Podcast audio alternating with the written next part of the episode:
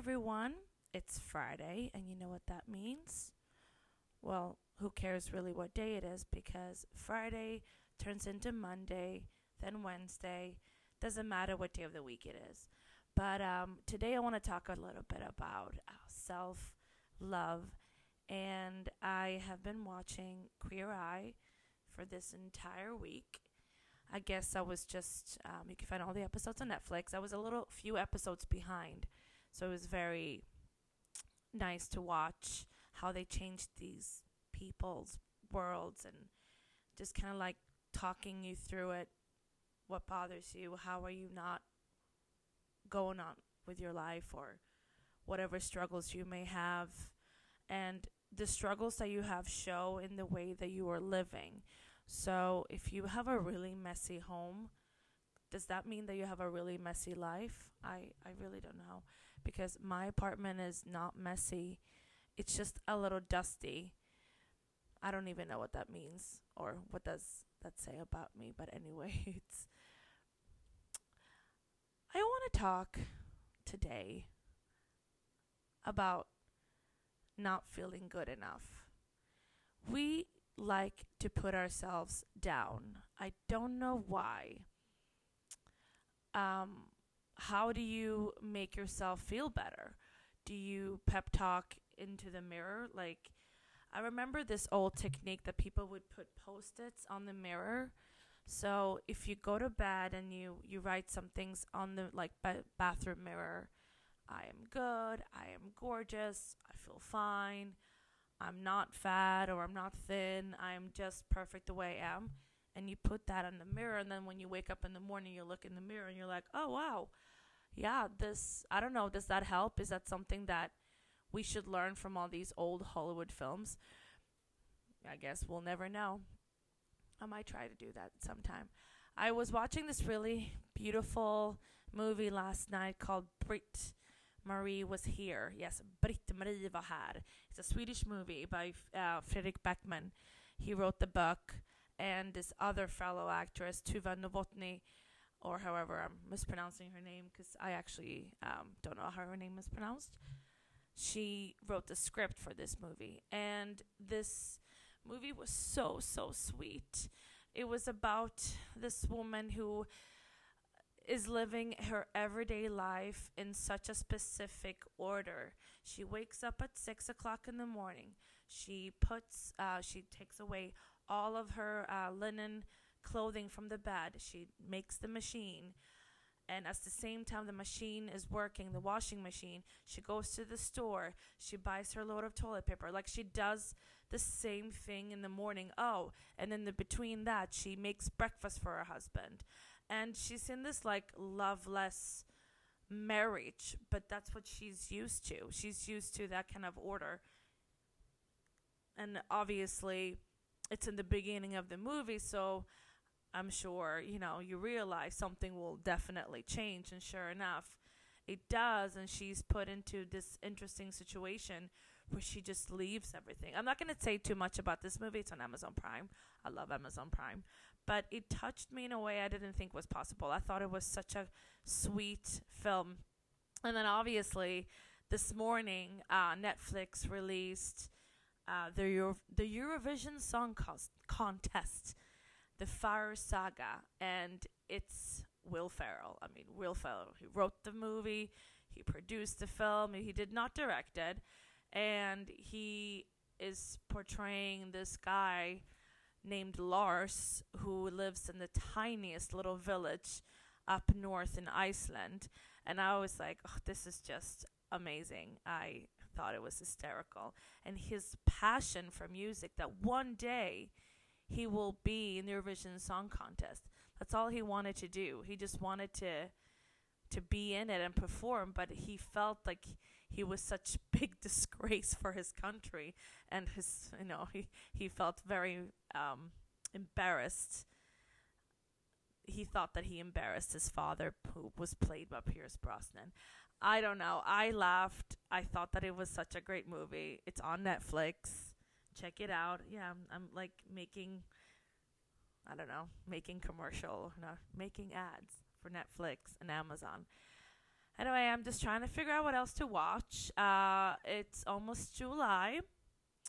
Rent is due. Oh God, I don't know how that's gonna be like. And um, we're also de- still dealing with the ma- with not the, um, the the aftermath, but we're still dealing with this pandemic. Are we not wearing our masks? Why aren't people wearing their masks? If you're around a person, wear your mask. It's what you're told. I don't know how much this mask truly helps. I feel like my Swedish friends are kind of laughing at me that I'm wearing my mask, but it's somewhat, it does stop the spread because you're wearing a mask to not only protect you, but protect the other person. Like I'm wearing the mask for you. But yet somehow California has gotten really bad again. The second, I don't know if it's a second wave, but Florida, second wave. I don't know, a lot of bad things. But let me not talk about that now again. Let's talk about something more fun. The 4th of July. So I don't know what's hap well, I, I do know what's been happening. There's been a lot of movement going on at night and people are very angry, but not only that there's fireworks really really late at night, somewhat early in the morning, and that has been disrupting my sleep. And that has been going on guys for almost 3 weeks. And uh, that's just something that will be going on until the people that are doing this are feeling that they're being heard. Maybe, you know, it's a I think that I just want everybody to understand it's not I feel like it's just for everybody. It's has been difficult for everybody with this movement going on. First the pandemic, then um, the Black Lives Matter movement.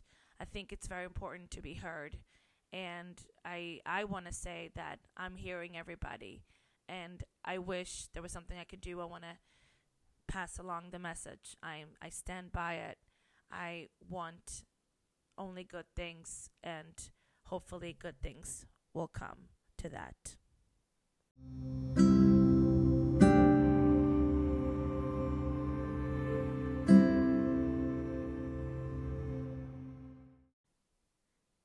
So, I want to get back a little bit about my self love and I decided to Google a little bit and I found a seven step prescription for self love. And I think I want to share that with you, whoever wants to listen. So, step number one is become mindful. People who have more self love tend to know what they think, feel, and want. They're mindful of who they are and act on this knowledge rather than on what other wants for them what others want for them. Yes, a little bit of typo going on here. Step number two act on what you need rather than what you want. Now, you love yourself when you can turn away from something that feels good and exciting to what you need to stay strong, centered, and moving forward in your life instead. By staying focused on what you need, you turn away from automatic behavior patterns that get you into trouble, keep you stuck in the past, and lessen self love. That's really interesting. I'm like reading as I'm saying this. I found this article from Psychology Psychology Today. Wow, it's really hard when you speak three languages. Sometimes I get stuck in Hebrew and I go la la la, you know. I'm trying to I'm trying guys. I'm trying it with all of my mind and brain to make it work today. Step number 3 Practice good self care. You will love yourself more when you take better care of your basic needs. People high in self love nourish themselves daily through healthy activities like sound nutrition, exercise, proper sleep, intimacy, and healthy social interactions. Don't know if that's really true, but okay. Four, set boundaries.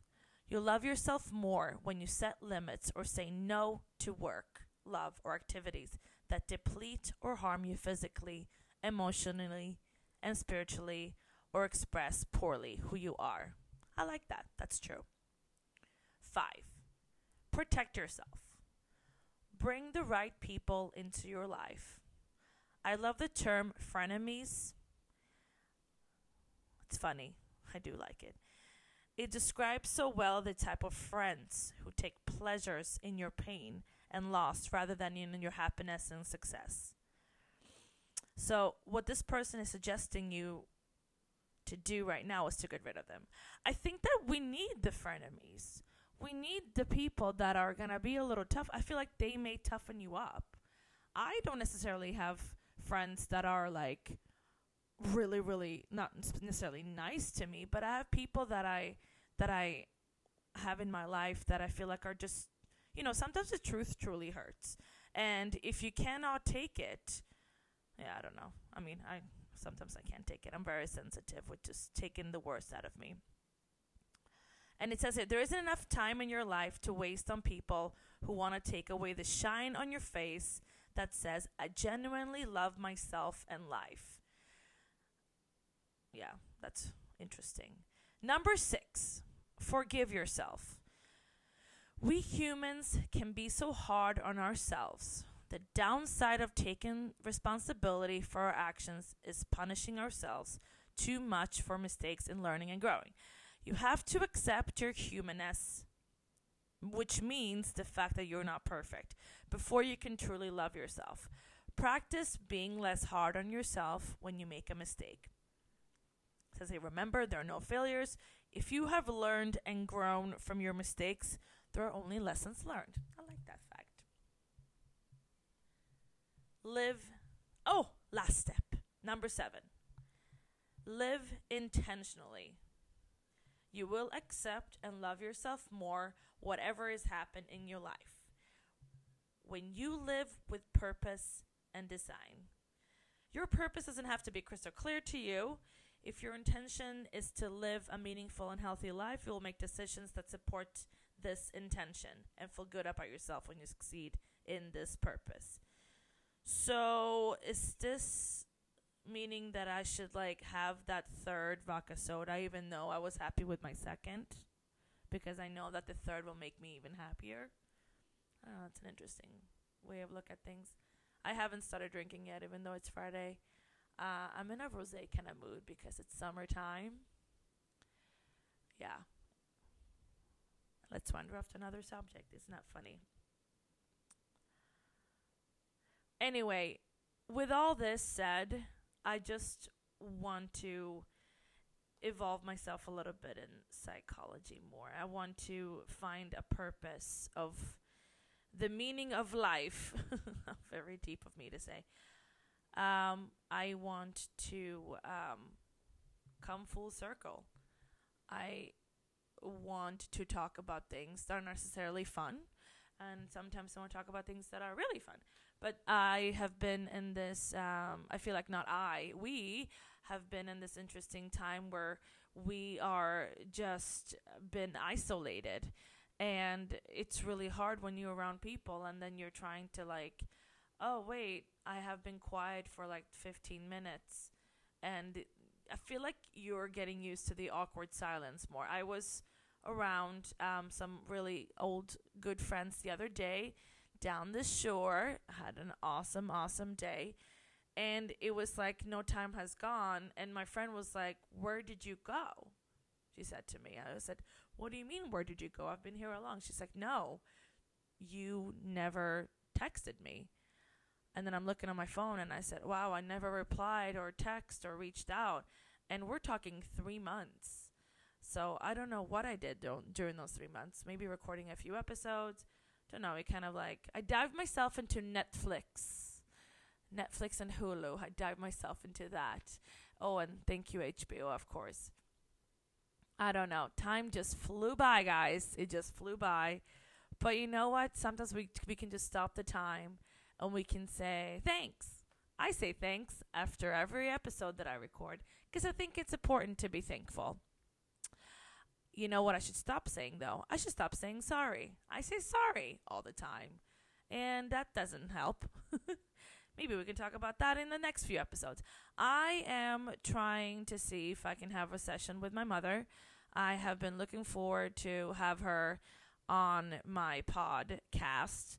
But in the meantime, I want to say that I did a podcast session with my 94 year old grandfather, and it was amazing. Um, he agreed to do 10 minutes, which I thought was pretty decent since he's 94. And I got up really early that day to do our session with him. I got up at 4 o'clock in the morning, 4.30, so we could time it so we can have it right after breakfast, his morning coffee. And the 10 minute interview or session turned into 42 minutes and 11 seconds. And let me tell you, he was uh, such a good storyteller. He was telling amazing stories about my mom and uh, my uncles, who I love dearly as well. And it's just really, really cool. I hope that he will never forget. And I hope that when I turn 94, obviously, well, we still have Spotify where people still do podcasts. That's also really fun.